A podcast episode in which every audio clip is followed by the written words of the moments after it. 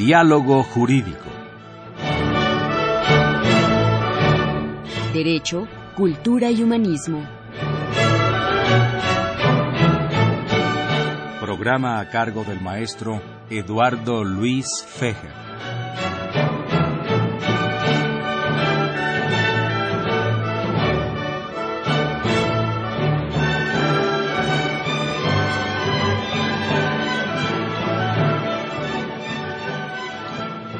¿Qué tal amigos? Muy buenas tardes. Soy Eduardo Luis Fejer. Este es un programa grabado de la Facultad de Derecho, diálogo jurídico con nuestro lema Derecho, Cultura y Humanismo. Pues un gusto tener aquí en los micrófonos de Radio UNAM a tres muy distinguidos juristas de la Facultad de Derecho y juristas con letras mayúsculas. Doy la bienvenida a mi querido amigo y paisano, el doctor Tito Armando Granados Carrión. Muy buenas tardes, paisano, a ti y a todo el auditorio que tan gentilmente nos hace el honor de escucharnos. En el supuesto caso, ¿eh? sí, ¿verdad? a veces tenemos nada más dos personas, que es una tía tuya y una prima mía, ¿eh? Pero bueno, sí. Doctor Oscar Vaz del Mercado, distinguidísimo jurista también, funcionario público. Muchas gracias por tu presencia. Muchas gracias, Luis, nuevamente por aquí. Es que me dice Luis de todos ustedes, ¿eh? pero no importa. Bueno, y el querido y culto don Luis Escobar, Aubert, distinguido jurista y también distinguido funcionario público. Muy agradecido de estar aquí en tu programa y un saludo a todo tu auditorio. Aquí tenemos este, representados a tres estados de la República. Sí, señor. Veracruz, aquí el maestro Tito Armando y yo, y Chihuahua. Oscar, Distrito Federal, ¿verdad? Distrito Federal. E-, eres de Feño. Directamente importado de Coyoacán. Ah, claro, ni más ni menos. Del Gran Ducado de Coyoacán. Del Gran Ducado de Coyoacán. Eso es. Amigos, el tema, aunque no estemos, uh, aunque estemos haciendo un poquito aquí de broma por las vacaciones, pero el tema es muy delicado el que vamos a tratar. Por eso traje a tres expertos. Y, esto es a sugerencia, obviamente, el tema de Tito Armando Granos Carrión, que, como ustedes saben, ha venido muchas veces al programa. Es una persona que constantemente nos, nos ayuda y nos da unos temas muy interesantes. Y hace unos días me sugirió uno y yo acepté de inmediato y espero que sea eh, del agrado de ustedes en el sentido de que es un tema de palpitante actualidad, que no nada más es de México, sino puede ser en cualquier otro lugar del mundo, pero nos interesa nuestro México sobre todo. Se trata de la infiltración de la delincuencia organizada en los cargos de elección popular. Qué grave, qué grave este asunto, qué delicado, habida cuenta de lo que ha ocurrido en semanas anteriores a la presente. Por lo tanto, yo quisiera pedirle al doctor Tito Hernando Granados Carrión que nos haga favor de inducir el tema. Cómo no, paisano, muchas gracias. Fíjate, paisano, que estuvimos eh, comentando con, con, Luis y, y con eh, Oscar esta, esta situación, porque eh, realmente con el último acontecimiento de Guerrero, pues salió a relucir un nexo familiar del presidente municipal, ahora prófugo, de su señora esposa con una, una banda muy conocida en los estados de Guerrero y Morelos, que son sus familiares directos, son sus hermanos.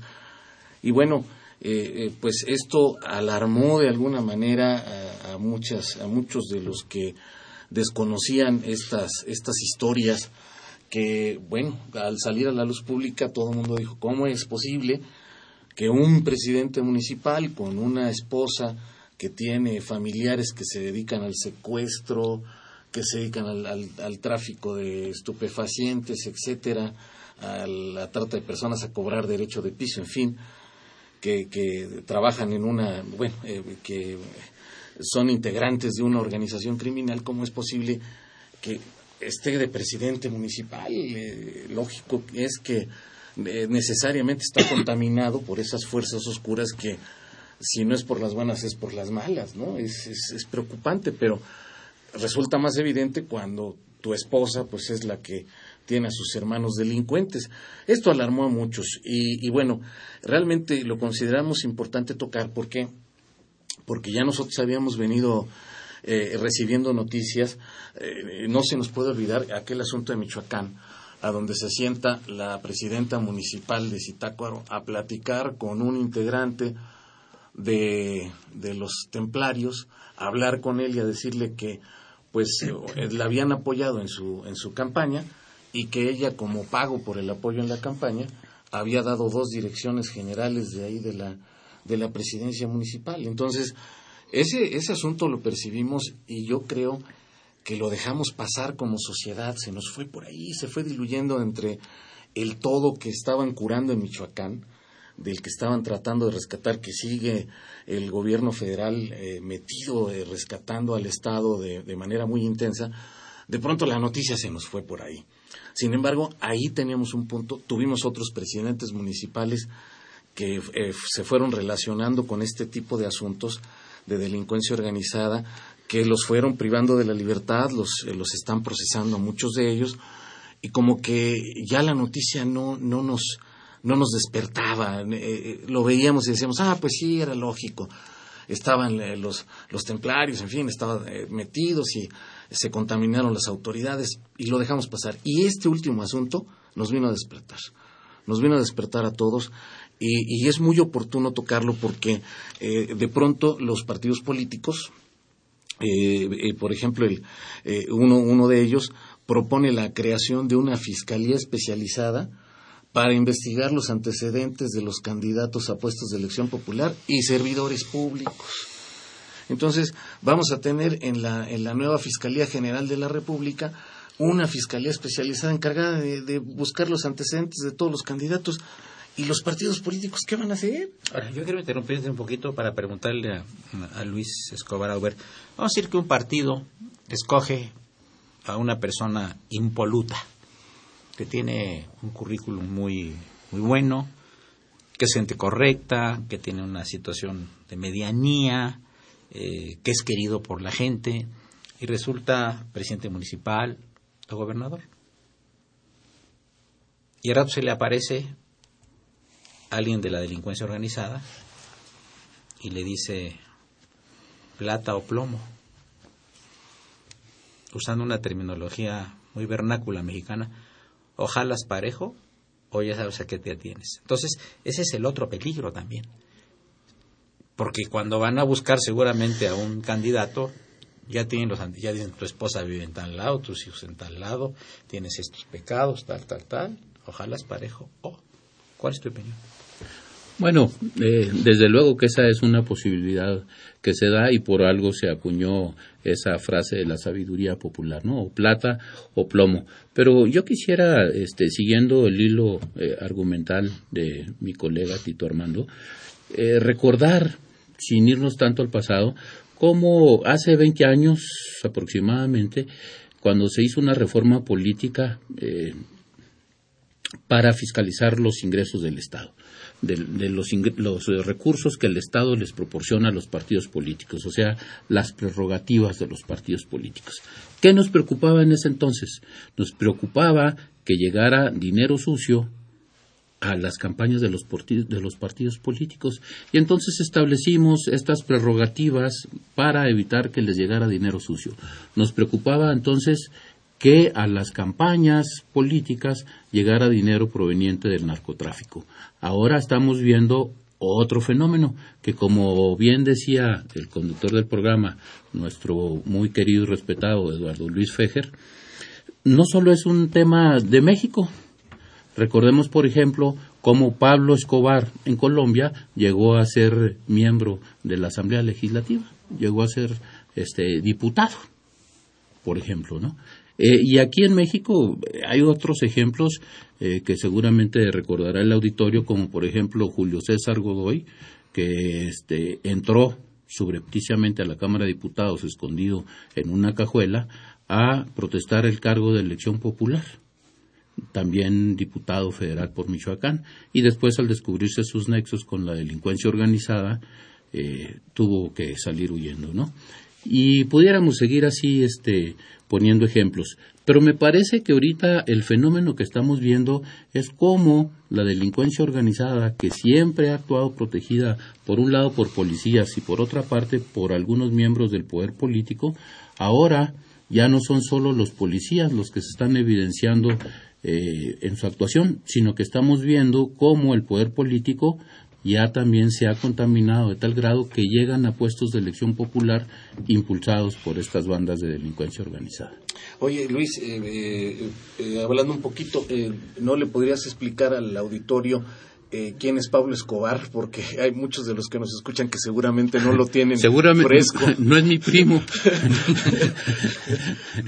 Pablo Escobar Gaviria fue el, el capo de narcotráfico quizás más importante del mundo, pero por lo menos el más importante de su tiempo, que eh, era prácticamente dueño del Estado colombiano, cuando el Estado colombiano llegó a un grado de Estado fallido porque estaba, por un lado, enfrentaba una eh, guerrilla que controlaba la mitad del territorio, una guerrilla que, que, existe en ese país desde 1948, las Fuerzas Armadas Revolucionarias de Colombia, pero la otra mitad de Colombia estaba en poder del narcotráfico. Y, y, sus finanzas públicas contaminadas con todo el dinero este, que por los circuitos financieros eh, controlaba la vida económica de Colombia sí, ya, ahí ya pusimos en contexto a nuestro auditorio porque sí, de pronto como que dije, sí, bueno, nosotros que, que conocemos esa historia, pero no muchos la tienen fresca y qué bueno que la, que la pusiste ahí para el, ¿Cuál es tu opinión, maestro Oscar Vázquez del Mercado al respecto de esto? Es decir, desde luego este es un fenómeno internacional. ¿Tú crees que en, otros países europeos o del Medio Oriente y demás no pasan cosas similares, quizá no eh, de la misma manera, pero también hay, hay influencia? De, del crimen o de gente muy rica para que lleve a ciertas personas al, al poder y les, les tape las cosas o les ayude económicamente. Eso es en todas, mm. partes, todas partes del mundo pasa. Definitivamente, Luis, eh, esto no es privativo del Estado mexicano. De México esto lo vemos, yo no quisiera calificar más grave o menos grave que en México, simple y sencillamente lo vemos a nivel internacional, en donde la delincuencia organizada está eh, intercalada en todas las actividades. Aquí un poco enfocamos hacia los cargos de elección popular, pero si nosotros lo vemos, están infiltrados en todos lados, en la administración pública, en la administración privada, eh, podríamos decir hasta en la educación, en todos los aspectos de la vida en un país está infiltrada esta, eh, este mal eh, en el caso de los, eh, de los particulares también, pues cuántos no tienen que pagar derecho de piso para poder seguir trabajando o también tener las amenazas de que son gente, bien tú lo decías, impoluta, pero al momento en el que están en un lugar en donde pueden aprovechar los eh, delincuentes organizados de esas posiciones, entonces empiezan a amedrentar, se aplica ese dicho de eh, plata o plomo, y entonces pues todo mundo ante ese riesgo o se tiene que ir o tiene que condescender con ellos de una manera pues totalmente eh, inconveniente para cualquier estado. Entonces tenemos esas situaciones muy en particular. Lo hemos visto en Brasil, lo hemos visto en Rusia, lo hemos visto en Inglaterra, en Japón y en muchos países cuando se infiltra eh, la delincuencia organizada y algún funcionario público, alguna persona electa políticamente, pues tiene que renunciar, pero independientemente de ello, también va a ser juzgado. Entonces, eh, no hay una impunidad en otros lados. Eh, también puede ser otro de los factores que tenemos aquí, la impunidad. Bien.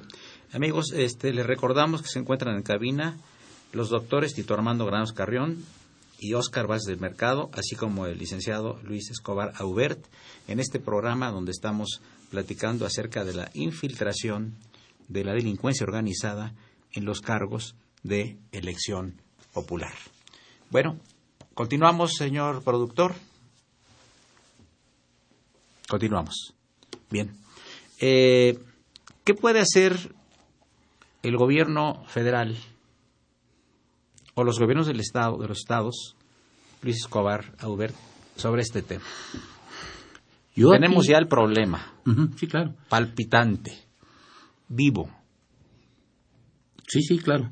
Eh, yo estoy convencido que en México la respuesta que debe dar el Estado mexicano a este problema no es como el que desde, la, desde el punto de vista oficial hemos visto desde hace ya una década, que es seguir el, el camino colombiano, porque eso lo único que logró fue llenar de sangre el país, militarizar la vida pública y el problema sigue ahí y no se ha erradicado. A mí me gusta más, y no digo que se copie exactamente el modelo, sino que lo veamos como un referente, lo que se hizo en Italia. En Italia, que es lo que hace rato este, decías tú, eh, Eduardo Luis Fejer, eh, el Estado se llegó a contaminar y, permió tanto esta eh, infiltración del crimen organizado que al, con el paso del tiempo, después de la posguerra, cuando llega al poder la democracia cristiana, llegó del brazo de la mafia. Y después, cuando el problema ya fue insostenible, lo que hizo el Estado italiano fue sentar en el banquillo de los acusados, juzgar y procesar desde un ex primer ministro, que lo fue como 17 veces, Leoni, una serie de secretarios de Estado, banqueros, policías y a todos los miembros de la sociedad que se habían corrompido.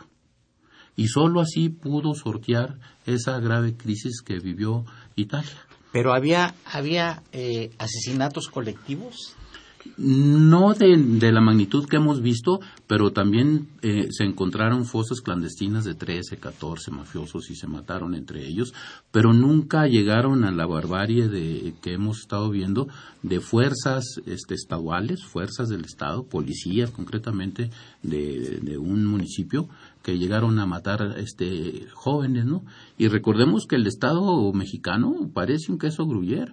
Hay este fosas clandestinas no solo en Guerrero, que hay varias, no solo las que conocimos recientemente pero también en Tamaulipas, aquella de los eh, migrantes de San Fernando, en Durango encontramos dos con cien cada una, en Sinaloa también, en fin, en todos los estados de la República yo creo que es como un queso gruyer lleno de fosas clandestinas. Y por haber seguido un poco la, o un mucho la estrategia que se usó en, Colombia de militarizar y este la vida pública.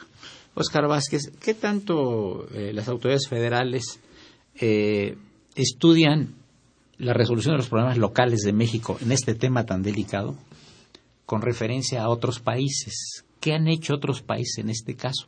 Porque a lo mejor nos vamos, como ya ves que eh, lo decimos, no es que la policía española es muy buena, la policía francesa es muy buena, la policía tal es excelente y a veces eh, hasta eh, buscamos la manera en que nos asesoren y se haga la estructura y, puede resultar como la sugerencia que hizo Giuliani para el gobierno del DF que no le hicieron caso. Ese, ese, punto, ese era el ejemplo que yo te iba a dar precisamente.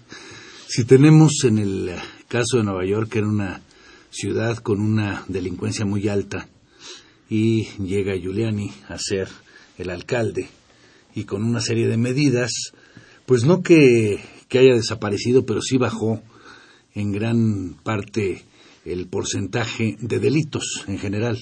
¿Y por qué lo hace? Porque una de ellas es la aplicación irrestricta de la norma, de la ley. Yo no estoy diciendo que se tenga que modificar la ley. la ley no sé exactamente la tolerancia cero. Es decir, una persona se pasa un semáforo y no tengo por qué estar viendo si eh, tengo que discutir con él para ver si se pasó o no, si trae los papeles, etcétera. Te aplico la sanción que corresponda de acuerdo a un reglamento. Es lo que creo yo que puede haber faltado en, eh, en el Estado mexicano, la tolerancia cero. Pero ¿cómo, cómo, podemos e-, evitar esa antigua práctica de la mordida que tiene ya varios siglos en México y que a veces a la gente le cuesta más barato pagar 200 pesos a que se lleven su coche al corralón y le salgan 3 mil. También es un problema muy difícil. Ah, no, por supuesto, para que existan ese tipo de, delitos tiene que haber dos partes, ¿no? Okay. La que ofrece y la que acepta. Pero ve los sueldos también de los policías. Eh, en general, en, donde, en la administración pública y también en la empresa privada, cuando un empleado, ¿sí? No tiene el sueldo, un sueldo digno, etcétera, busca cómo hacerse de centavos adicionales. Diría un, un concepto popular, busco para completar para el chivo, ¿no? ¿Y cómo lo hago? A través de actos de corrupción o de robar, etcétera.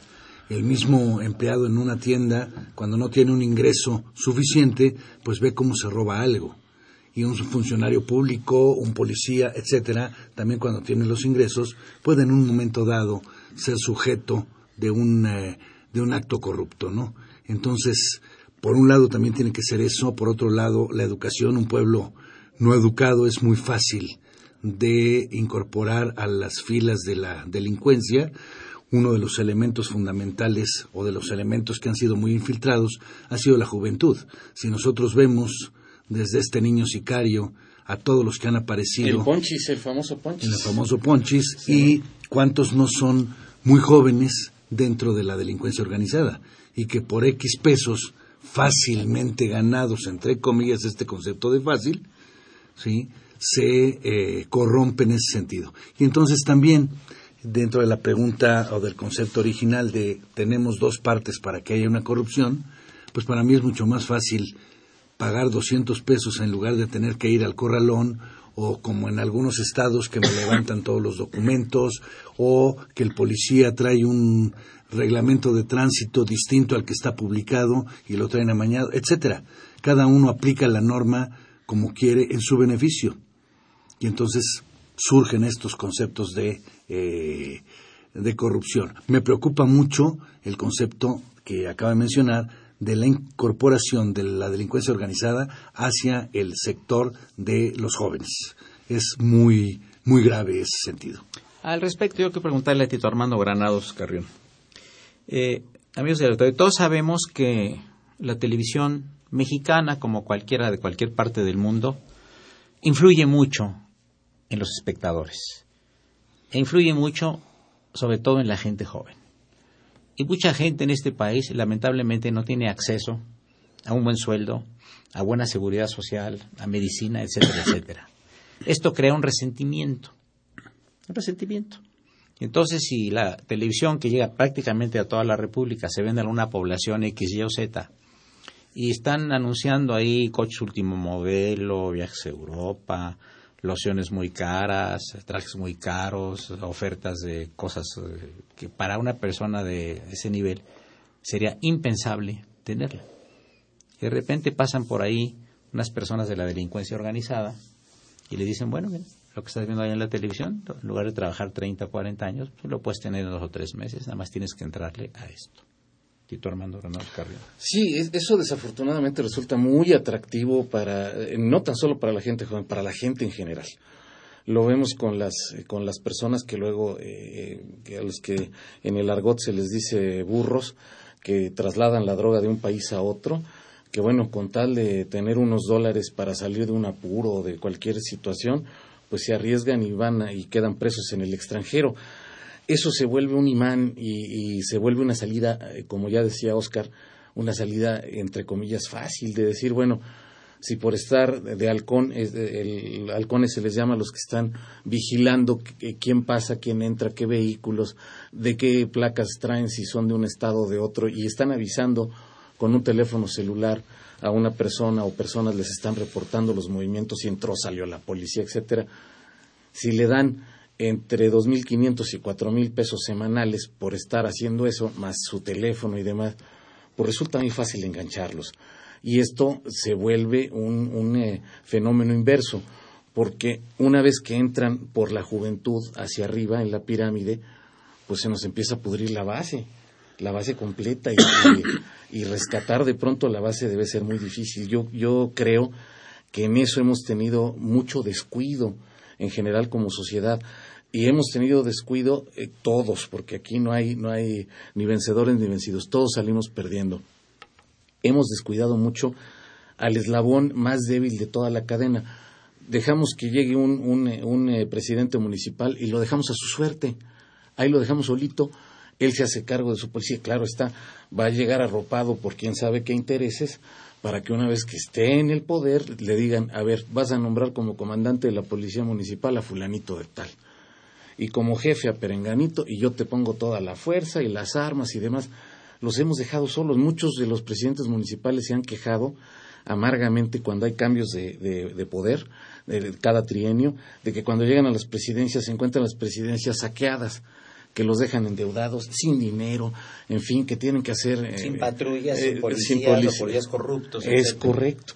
¿Qué tenemos que hacer? Yo diría, cuidar ese eslabón, fortalecer al municipio, eh, realmente tener una idea de que el municipio libre tiene que ser un municipio fuerte, No, pu- no tiene que ser el municipio que dejamos a la buena de Dios ahí a Ya ver, el a único ver qué hace, municipio ¿no? libre que existe es la calle. Es la esta calle que en está- Portales. Y ya, y- y- y ya no estás libre porque constantemente está bloqueado por X número de personas. Entonces ya no Por estás cierto, libre. por cierto, me, me acordé de, de Copelas o Cuellos, ¿no? Con el chinito. Efectivamente, pero yo creo que ahí tenemos que reforzar. Le tenemos que dar una esperanza a la gente joven, a los que estamos estudiando. Platicábamos hace un momento con Luis. Le tenemos que decir a la gente que hay, es- hay efectivamente una posibilidad de tener un empleo lícito, bien remunerado, y que el salario sea remunerador y que eso lo haga que no se enganche co- con otros intereses y hacerle ver que esos intereses se lo pueden llevar por un callejón sin salida. Puede perder la vida. Claro. Y fortalecer al municipio. Esa debe ser la clave, darle fuerza al municipio con estructura, con asesoramiento, con vigilancia, con transparencia, para poder estar cerca de ellos. Llegan y, y se quedan solos. Es un tema muy complicado porque ¿cuántos municipios tenemos? Más de 2.000 municipios tenemos. En, Dos 400, ¿no? 400, casi Sí, 2.500. Casi dos quinientos por ahí. Creo que Oaxaca tiene como 600 o 400 municipios nada más, ¿no? Y de los cuales una buena parte son de usos y costumbres. Son dios y costumbres. Es correcto. Fíjate que, digo, esto que está diciendo el doctor Granados es, es, es, es- es una realidad, pero toca un poco la utopía también, maestro.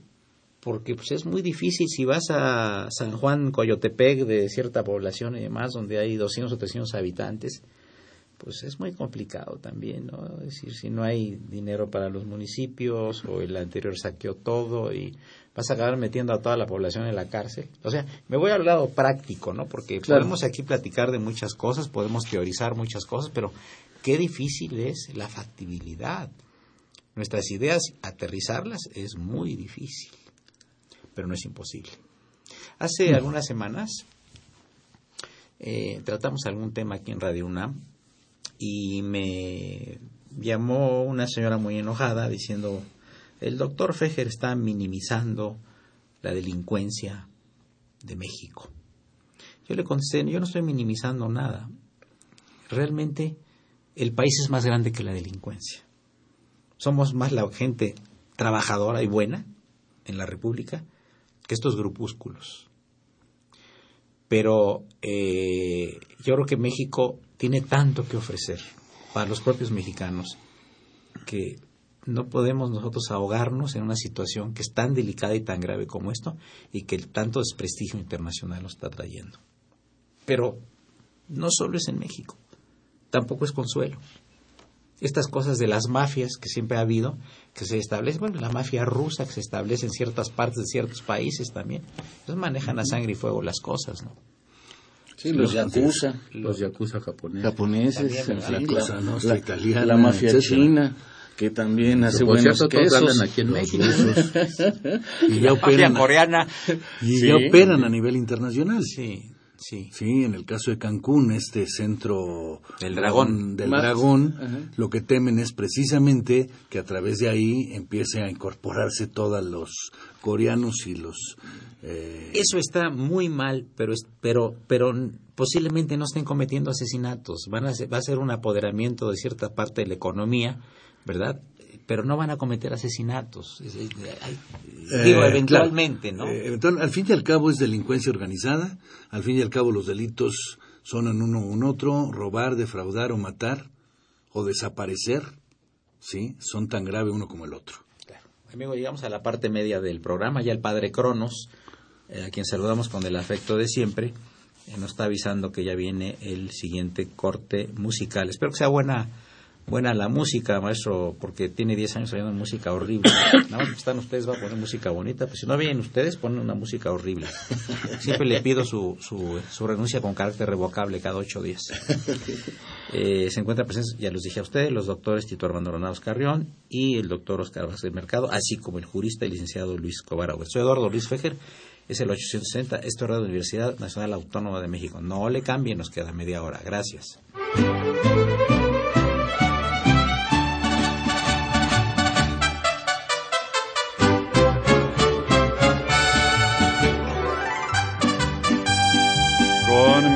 En la mano voy a cantar el corrido un general afamado por todos muy conocido.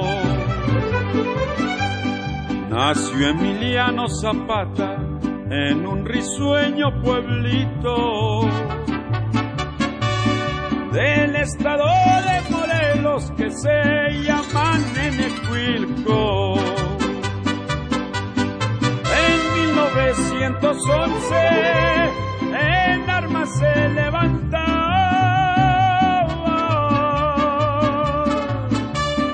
Ahí en la Sierra Zuliana, don Emiliano Zapata.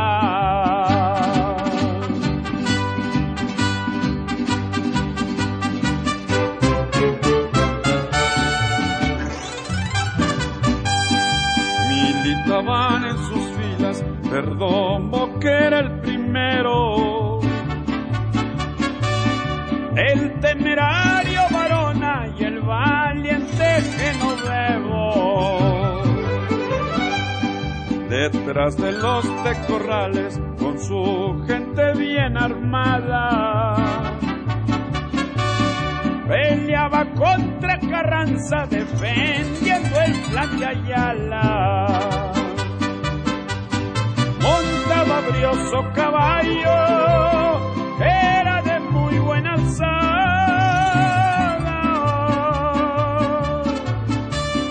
Un cuaco lobo gateado con herraduras de plata.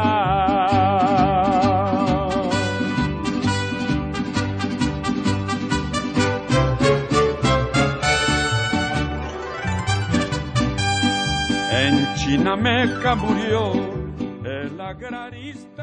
El padre Cronos, que viene hoy muy revolucionario. Padre Cronos, te felicitamos, ¿eh? nos da mucho gusto. Bueno, eh, eh, hay otro tema que estuvimos platicando aquí en el intermedio y que yo quisiera que lo abriera Luis Escobar Aubert, que es el de la narcocultura y el de los narcocorridos. ¿Qué tanta influencia, y le pregunto aquí al panel, pueden tener en la juventud, en personas de cierta edad o ciertas cualidades o características o maneras de ser, que se estén cantando en la, cantando en la televisión, en el radio, narcocorridos que los han prohibido en varias partes, o lo que sea la narcocultura, ¿no? Que ya casi estamos, pues no sé, está casi involucrada en, en- en nuestro quehacer diario. No es que la practiquemos, por supuesto. Eh, efectivamente, creo que en la sociedad ha permeado una este, forma de hacer cosas, todo lo que hace el hombre es cultura, este, y que se le ha denominado narcocultura o para otros es contracultura, eh, que nuestros jóvenes han adoptado una serie, como nuestras generaciones en su momento adoptaron otras este, formas de comportamiento y de vestimenta y demás, pero ahora estamos viendo este, ya en concreto el tema, eh, cómo nuestros jóvenes han adoptado una serie de actitudes y comportamientos, como por ejemplo, este, y es muy conocido el caso de los denominados los buchones en Sinaloa, ¿no? Jóvenes que toman Buchanan, si se llaman los buchones, ¿no? Y el estatus que ellos buscan, lo que te da eh, lugar eh, importante en sociedad es traer un- una camionetona, una camioneta grande, una troca, como le decimos en el norte, este, con llantas altas y con el radio a todo volumen, y escuchando estos corridos que se hacen para elogiar la vida y las vicisitudes e inclusive la muerte de los grandes capos del narcotráfico. Y les crean un, un, este, un paradigma que los jóvenes tratan de lograr. Y también este, usar eh, botas de pieles de animales, este, el cinturón con este, de plata de, de alguna piel también, llenarse las manos de anillos y de este, de collares vistosos y toda una serie de conductas y de vestimentas y de música que este que los, los representa y los significa en la sociedad y les da un estatus. Y, y como ellos dicen preferimos vivir un año de pie y con todo esto con las morritas a un lado con el- la camioneta con un six pack una novia una morrita como decimos en el norte manejando su trocón. Y así son felices que vivir este 60 años trabajando este, afanosamente sin ninguna perspectiva de obtener esos bienes que a través de la televisión, del radio, de la prensa escrita, les hemos creado ese mundo este, ficticio para que ellos tengan un estatus. Es todo un fenómeno social que hemos estado observando. Sí, efectivamente, ahí, eh, mira, realmente Eduardo, eh, al, al, Chapo Guzmán, por ejemplo, lo describieron en, en, varios corridos como héroe, lo describieron como enamoradizo, como buena gente, en fin. Y, y muchos, eh, tuvo muchos que le, que le compusieron y le interpretaron canciones los Tucanes de Tijuana, Lupillo Rivera, en fin, eh, eh, varios, varios grupos, este, eh, los Canelos de Durango, en fin, que ahí le hicieron un disco que se llama El Señor de la Montaña. Y que inclusive amenizaban sus fiestas, ¿no? Por cierto, por cierto. generalmente están presentes en, en la vida social también. Es correcto, es correcto, porque ya ves que no, no, no hay bautizo, no hay, no hay evento importante a donde no vayan estos grupos. Y bueno, hemos visto que a, muchos de los integrantes de estos grupos los han privado de la vida. Los han privado de la vida porque se fueron con el contrario, le compusieron un corrido al otro, se fueron a tocar a la fiesta del otro, en fin. Y esto ha traído eh, situaciones nefastas, incluso, eh, no sé si te, acuerdas, Oscar, eh, del famoso Commander que donde quiera andaba incendiando plazas, ¿no? Y le, prohibieron tocar en varios, en varios lugares de la República porque precisamente su fuerte eran los narcocorridos, haciendo héroes a, los, a los narcotraficantes, ¿no? Y, y, por un lado, los propios narcotraficantes se visten de héroes al estar ayudando a sus comunidades, y las propias comunidades los protegen. a propósito, estoy viendo aquí, ¿por qué Jesús Malverde es el santo de los narcos? El 3 de mayo día en que los católicos celebran el Día de la Santa Cruz, los trabajadores de la construcción, el Día del Albañil y los narcotraficantes, el Día de Jesús Malverde, un personaje que se ha convertido en una especie de santo dentro de este grupo delictivo. ¿Cómo llegó ahí? De acuerdo a la leyenda, Jesús Malverde era una especie de Robin Hood mexicano. A fines del siglo XIX y principios del XX, robaba a los hombres ricos de Sinaloa para repartir el botín entre los pobres. Fueron tantos los robos que el general Francisco Cañedo, el entonces gobernador del estado y compadre de Porfirio Díaz, ofreció una recompensa por su captura. En uno de tantos robos, Malverde fue herido de bala y al no tener cuidado médico estaba siendo víctima de la gangrena. Esta situación lo llevó a entregarse, pero para poder cobrar la recompensa le pidió a su compadre que él lo hiciera y repartiera entre los pobres el dinero. Sí lo entregó, pero desapareció con el dinero y nunca más se supo de él. Era tanto el rencor de los caciques de la región a los que había robado que lo ahorcaron el 3 de mayo de 1909. Estamos hablando de 1909. Más de 100 ¿Eh? años. Más de 100 años. Y se emitió un decreto por el cual se prohibió darle sepultura, por lo que el cuerpo de Malverde quedó colgado del árbol hasta que la cuerda se rompió y cayó al suelo. Los habitantes le tenían cariño a Malverde, Encontraron la alternativa para cubrir el cuerpo y poco a poco fueron dejando piedras una a una sobre sus restos. Después de algunos días, esto se había convertido en una pequeña montaña de piedras. Desde entonces se conoció a Malverde como el ángel de los pobres o el bandido generoso. La relación de los narcos se da eh, por dos factores. El primero, la localización geográfica, ya que históricamente Sinaloa ha sido sede de varios de los cárteles de droga más relevantes a nivel nacional. Y el segundo, la historia de Julio Escalante y su hijo Raimundo, que se dice que cuando Julio se enteró que su estaba haciendo negocios con una banda rival, lo mandó, lo mandó a matar. Los sicarios lo hirieron de bala y lo tiraron al mar. Raimundo rezó a Malverde por su vida y posteriormente fue salvado por un pescador. Vean ustedes cómo la eh, situación esta de, del tema que estamos hablando, de la infiltración eh, de la delincuencia organizada en los cargos de elección popular o en otras áreas de la vida, aparece, y aquí tenemos, como decían bien, desde, desde el siglo pasado, el siglo XX, tenemos un ejemplo de este personaje al que le rezan todavía y que hay esculturas y que hay este, eh, imágenes y efigies donde se, se le pide algún favor especial, ¿no? Le llaman el, el, el santo de, las, de las personas. en, Sinaloa. Sí, Y a lo largo de la, de la historia ha habido personas similares. Sí. El mismo Robin Hood que mencionabas, Chucho el o un Chucho el. Roto, o un Tigre de Santa Julia, etcétera, que en una u otra forma los han ido ensalzando a través de eh, libros, a través de películas inclusive, a través de los corridos, a través de música, a través de protegerlos, como lo estaba yo mencionando, y las comunidades, eso es.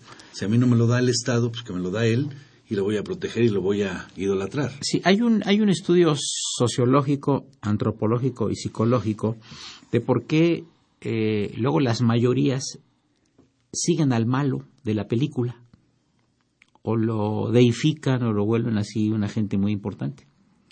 Y, y hay una teoría que se llama la fascinación del malo. Una teoría muy interesante, tocayo, la fascinación del malo. ¿Por qué no siguen a un santón? ¿Por qué no siguen a un gurú? Pero ¿qué tal a un asesino? ¿O, o están recordando la memoria de asesinos históricos? Les interesa a mucho. Hitler, por ejemplo. Por eh, en ese caso también Hitler, pero ¿cuál es el, el fondo de cada uno de estos? ¿Por qué no a un santón y sí a una persona de estas? Porque todo esto está relacionado también con el dinero. Y entonces ellos son, hacen este tipo de actividades para obtener dinero. ¿Sí? Y entonces cualquier narcotraficante o un líder tipo Hitler, tipo Mussolini, también lo que buscaban era el dinero. Y saqueaban las ciudades, etcétera, para quedarse con tesoros, etcétera. Entonces, todo está al fondo del dinero. Y la gente que lo sigue dice, si es más fácil hacer dinero y tener una vida tranquila siendo un delincuente, ¿sí? ¿Por qué me tengo que dedicar a ser un santón, como tú lo mencionaste, y no voy a seguir a esta persona porque no me lleva nada? Me llega a carencias, etcétera, y yo no voy a vivir de, eh, pues de ser un, una persona que ha leído mucho, pero pues no me dan oportunidades y las faltas de trabajo que me llevan también al dinero y relacionado con cuestiones económicas, ¿no? Es un factor porque también este a veces gente, por ejemplo, que, que, que está en la cárcel, eh, que, que evidentemente cometió una serie de delitos y que está a veces hasta de por vida en la cárcel, tiene muchísimas visitas, muchos admiradores, muchos Facebooks y muchos Twitters. Está la fascinación del malo. O sea, es, es muy complejo esto, ¿eh? No sé, ¿qué opinas, Tito No, Armando? no, efectivamente, tienes toda la razón. No son pocos los casos eh, que, que los que están privados de la libertad por delitos sumamente graves, ahí se hacen de una de un halo de seguidores y de, de, eh, mujeres y demás que los admiran y quieren estar con ellos y no han sido pocos los que se han casado con, con eh, mujeres muy atractivas, en fin. Y, y bueno, eh, El sapo, ¿se acuerdan ustedes del sapo?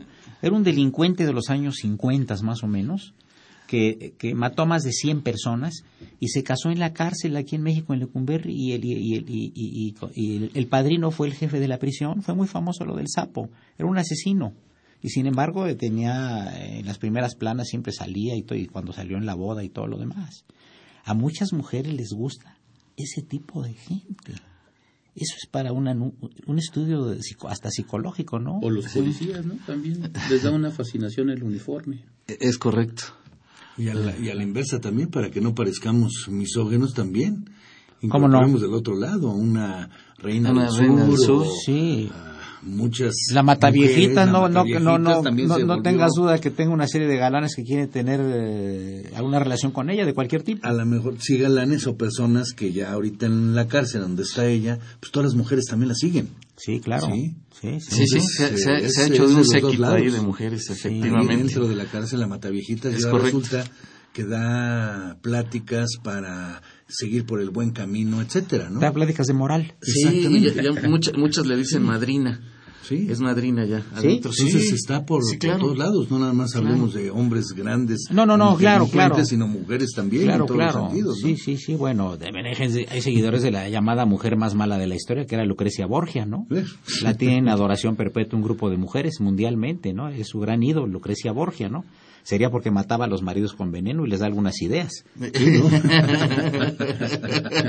Tienes Y toda poquito, la y poquito a poco para que no se notara. Ahora, Luis, ¿qué tanta influencia eh, en, en gente joven? Ya nos, el padre Cronos, vas a constarme terminando el, corte musical. Ahorita la pregunta la voy a formular primero. ¿Qué tanta influencia directa puede tener un narcocorrido en, en, en, eh, un grupo de jóvenes en Sinaloa, en Veracruz, en Yucatán, en Chihuahua, en Campeche, etcétera, etcétera? Eh, pero llegamos a la penúltima parte del programa y el padre Cronos ya está listo con la guadaña para cortarnos metafóricamente la cabeza. Les recordamos, se encuentran en cabina, invitados los tres juristas, Tito Armando Granados Carrión, Oscar Vázquez de Mercado y Luis Escobar Aubert. Eduardo Luis Fejer, no le cambie, quedan unos minutos. Gracias.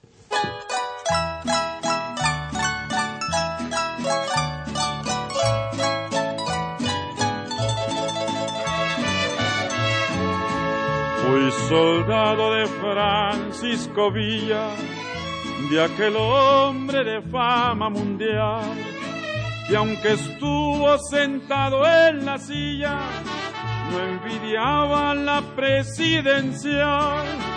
Ahora vivo allá por las orillas, recordando aquel tiempo inmortal.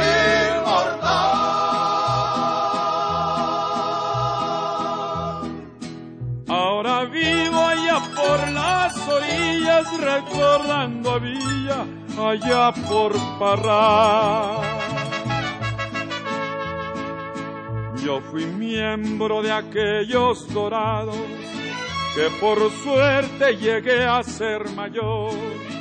Por la lucha que damos lisiados, defendiendo a la patria y honor. Hoy recuerdo los tiempos pasados que peleamos con el invasor.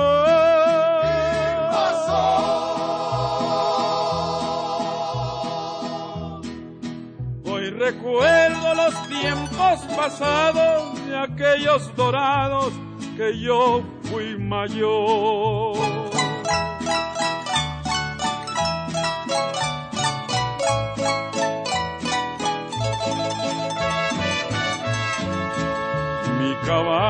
Que tanto montaba, en Jiménez la muerte encontró. Una bala que a mí me tocaba, a su cuerpo se lo atravesó. Al morir del dolor relinchaba, por la patria su vida entregó.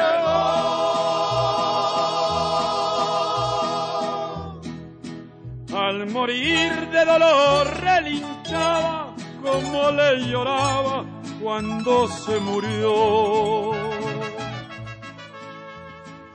Sí, amigos, efectivamente, el sapo se llamaba eh, José Ortiz Muñoz, que cometió un número tremendo de, asesinatos. Pues yo creo que esto fue en los años 50 aproximadamente. Sí, mató a más de 150 personas, incluso dentro de la cárcel. ¿eh?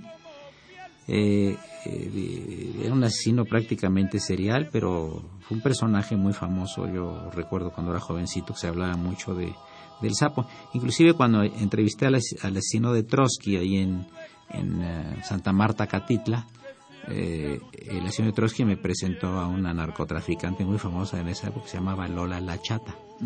Que por cierto me acuerdo que, que en Santa Marta, Catitla, en el año 59, que yo fui ahí a hacerle la entrevista, que me colé para hacer la entrevista a, Ramón Mercader del Río, que acabé siendo yo el entrevistado, ¿verdad?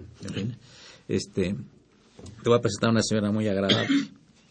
Y fuimos a la, a la celda de ella, una celda muy amplia, alfombrada, como si fuera un departamento de lujo, alfombrada de- de techo a suelo, y la señora tenía una colección de muñecos de peluche de la época, ¿no? Y muy afable, muy bien arreglada, muy agradable, muy guapa estaba ahí, era la famosa Rola Chata, que era una famosa narcotraficante pues, de los años 50, o de los años 50, ¿no? Pero eh, volviendo a lo de la influencia de los corridos, maestro, ¿qué tanto puede, puede este, Yo creo que influye mucho en todos los jóvenes de manera diferente. En algunas zonas del país los narcocorridos así denominados, pero también otro tipo de músicas que les gusta a los jóvenes ahora este, que andan, digamos, en, esas circunstancias. Pero yo quisiera ir más allá este, en esta parte de los jóvenes. A mí lo que me preocupa es que es cierto que muchos de nuestros jóvenes se enganchan en- en- en la delincuencia organizada, y pero también hay que reconocer que quienes los han andado matando son también jóvenes los policías los soldados los marinos que los han exterminado, como hemos visto en la última década, son también jóvenes. ¿Y esto qué es lo que nos lleva a reflexionar después de escucharlos? Pues que no hemos sido capaces de generarles, por un lado, oportunidades educativas o generarles plantas, este, empleo a todos estos jóvenes. Entonces eso nos lleva a ver que lo que está mal es todo, es un problema estructural de, de, nuestro país, del Estado mexicano. Porque por un lado, a los que sí les damos educación, los metemos en un sistema educativo que los vomita 20 años después, 18 años después ya este, con licenciatura y no encuentran empleo. La mitad de los desempleados, por ejemplo, en el Distrito Federal son profesionales, estudiaron alguna licenciatura. Entonces quiere decir que este, con los jóvenes como país no hemos podido darles o una educación vinculada al aparato productivo o este o empleo, empleo seguro. Y entonces eso los lleva a engancharse en otra forma de conseguir dinero. Como se dice en latín mutatis mutandis, eh, yo pienso que hay un problema ya no de inmoralidad, sino de amoralidad. Es muy diferente cuando hace el daño así eh, completo, ¿verdad? Doloso. Y, o, cuando te dicen, vaya, mire, que están allá parados, denles 10 balazos a los que están ahí, 10 balazos, se limpia la sangre que dio los 10 balazos, se va a su casa, se da un baño, agarra a sus hijas y a su esposa y se van a cenar a un restaurante. Tranquilamente. Lo que hacían los, los nazis también, lo mismo que un capo de un campo de concentración que se dedicaba a matar a la gente ahí y meterlos a las cámaras de gas, llegaba a su casa, se, se bañaba, eh, un, eh, se quitaba su uniforme, inclusive se iba a misa o se iba al templo protestante o donde fuera. O sea, la moralidad también es un, es, es un, es un elemento, ¿no, mi querido tutor Armando? Yo estoy seguro de ello. Ahí eh, me, me, vino a la, me vino a la mente lo que hacía Capone y compañía. en aquel Chicago tan violento, ¿no? San Valentín. terrible.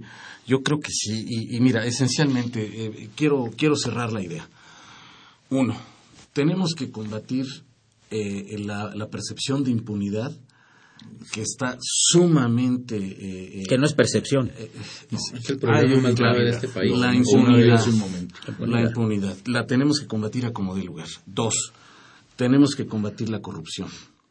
Estos dos fenómenos nos ayudarían a ir cambiando el aspecto cultural de nuestra sociedad. Tres, tenemos que fortalecer la actuación de las autoridades, esencialmente, como ya lo señalé, el eslabón más débil de la cadena que son los municipios. No los podemos dejar al garete, a que solitos traten de levantarse. Vemos las quejas de muchos de ellos que luego los señores gobernadores les atoran el presupuesto y no se los dejan llegar. Partido, etcétera. No sucede eso. Así no es, así es, Oscar, así es, Luis. Realmente eh, eh, es, es una queja continua.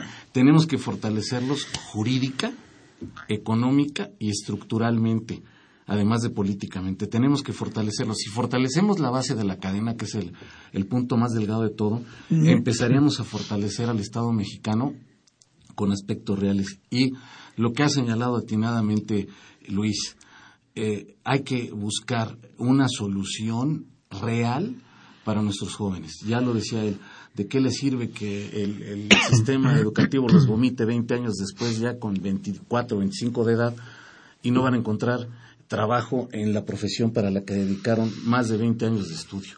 Tenemos que buscar una solución ahí, pero sí tenemos que mover conciencias, tenemos que opinar y tenemos que proponer soluciones.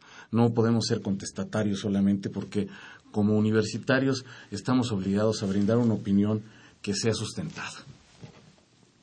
Pues amigos, llegamos a la parte final del programa. Yo le agradezco muchísimo a Tito Armando Granz Carrión su participación, que es frecuente afortunadamente aquí en estos micrófonos de Radio UNAM, con temas realmente muy interesantes como el que nos invitó a analizar el día de hoy. Muchas gracias, tu Armando. Gracias por tu generosa hospitalidad. Siempre será un placer acompañarte en estos micrófonos. Muchas gracias. ¿Qué decir del doctor Oscar Vázquez del Mercado, distinguidísimo jurista, muy respetado, que nos ha dado puntos de vista particularmente interesantes y que nos acompaña muy seguido aquí en estos micrófonos también, al a quien le doy las gracias a nombre de, de la Facultad de Radio UNAM. Muchísimas gracias Luis, es un, un gusto y sobre todo compartir micrófonos con tres grandes amigos. Muchas gracias. Y qué decir del maestro Luis Cobara que también sus puntos de vista son particularmente interesantes. Es un hombre que ve el fondo de las cosas con muchísima claridad y en muchas ocasiones aquí en Radio UNAM nos ilumina con los temas que trata. Muy bienvenido nuevamente a Radio UNAM y muchas gracias. Gracias por tu invitación, Luis. Un gusto estar aquí. Una operación a nuestro amigo Francisco Mejía, una operación de nuestro amigo Francisco Mejía, a quien saludamos con el afecto de siempre. Muchas gracias. Por supuesto, qué decir del padre Trejo, nuestro director de imagen y que está terminó de escribir un libro muy interesante, ¿eh? que el título ya lo diremos próximamente, pero tiene que ver con un eterno centinela. Muchas gracias por tu presencia y comentarios y sugerencias. Saludamos la asistencia de producción de Daniel San Pedro y Josafat Guerrero, llamado mejor en todos los círculos jurídicos de la Facultad de Derecho como el fantasma. Soy Eduardo Luis Fejer. Que tengan la mejor de las tardes y felices vacaciones.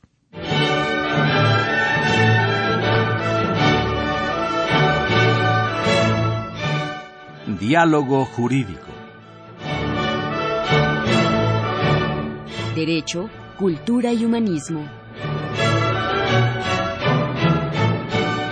Programa a cargo del maestro Eduardo Luis Fejer.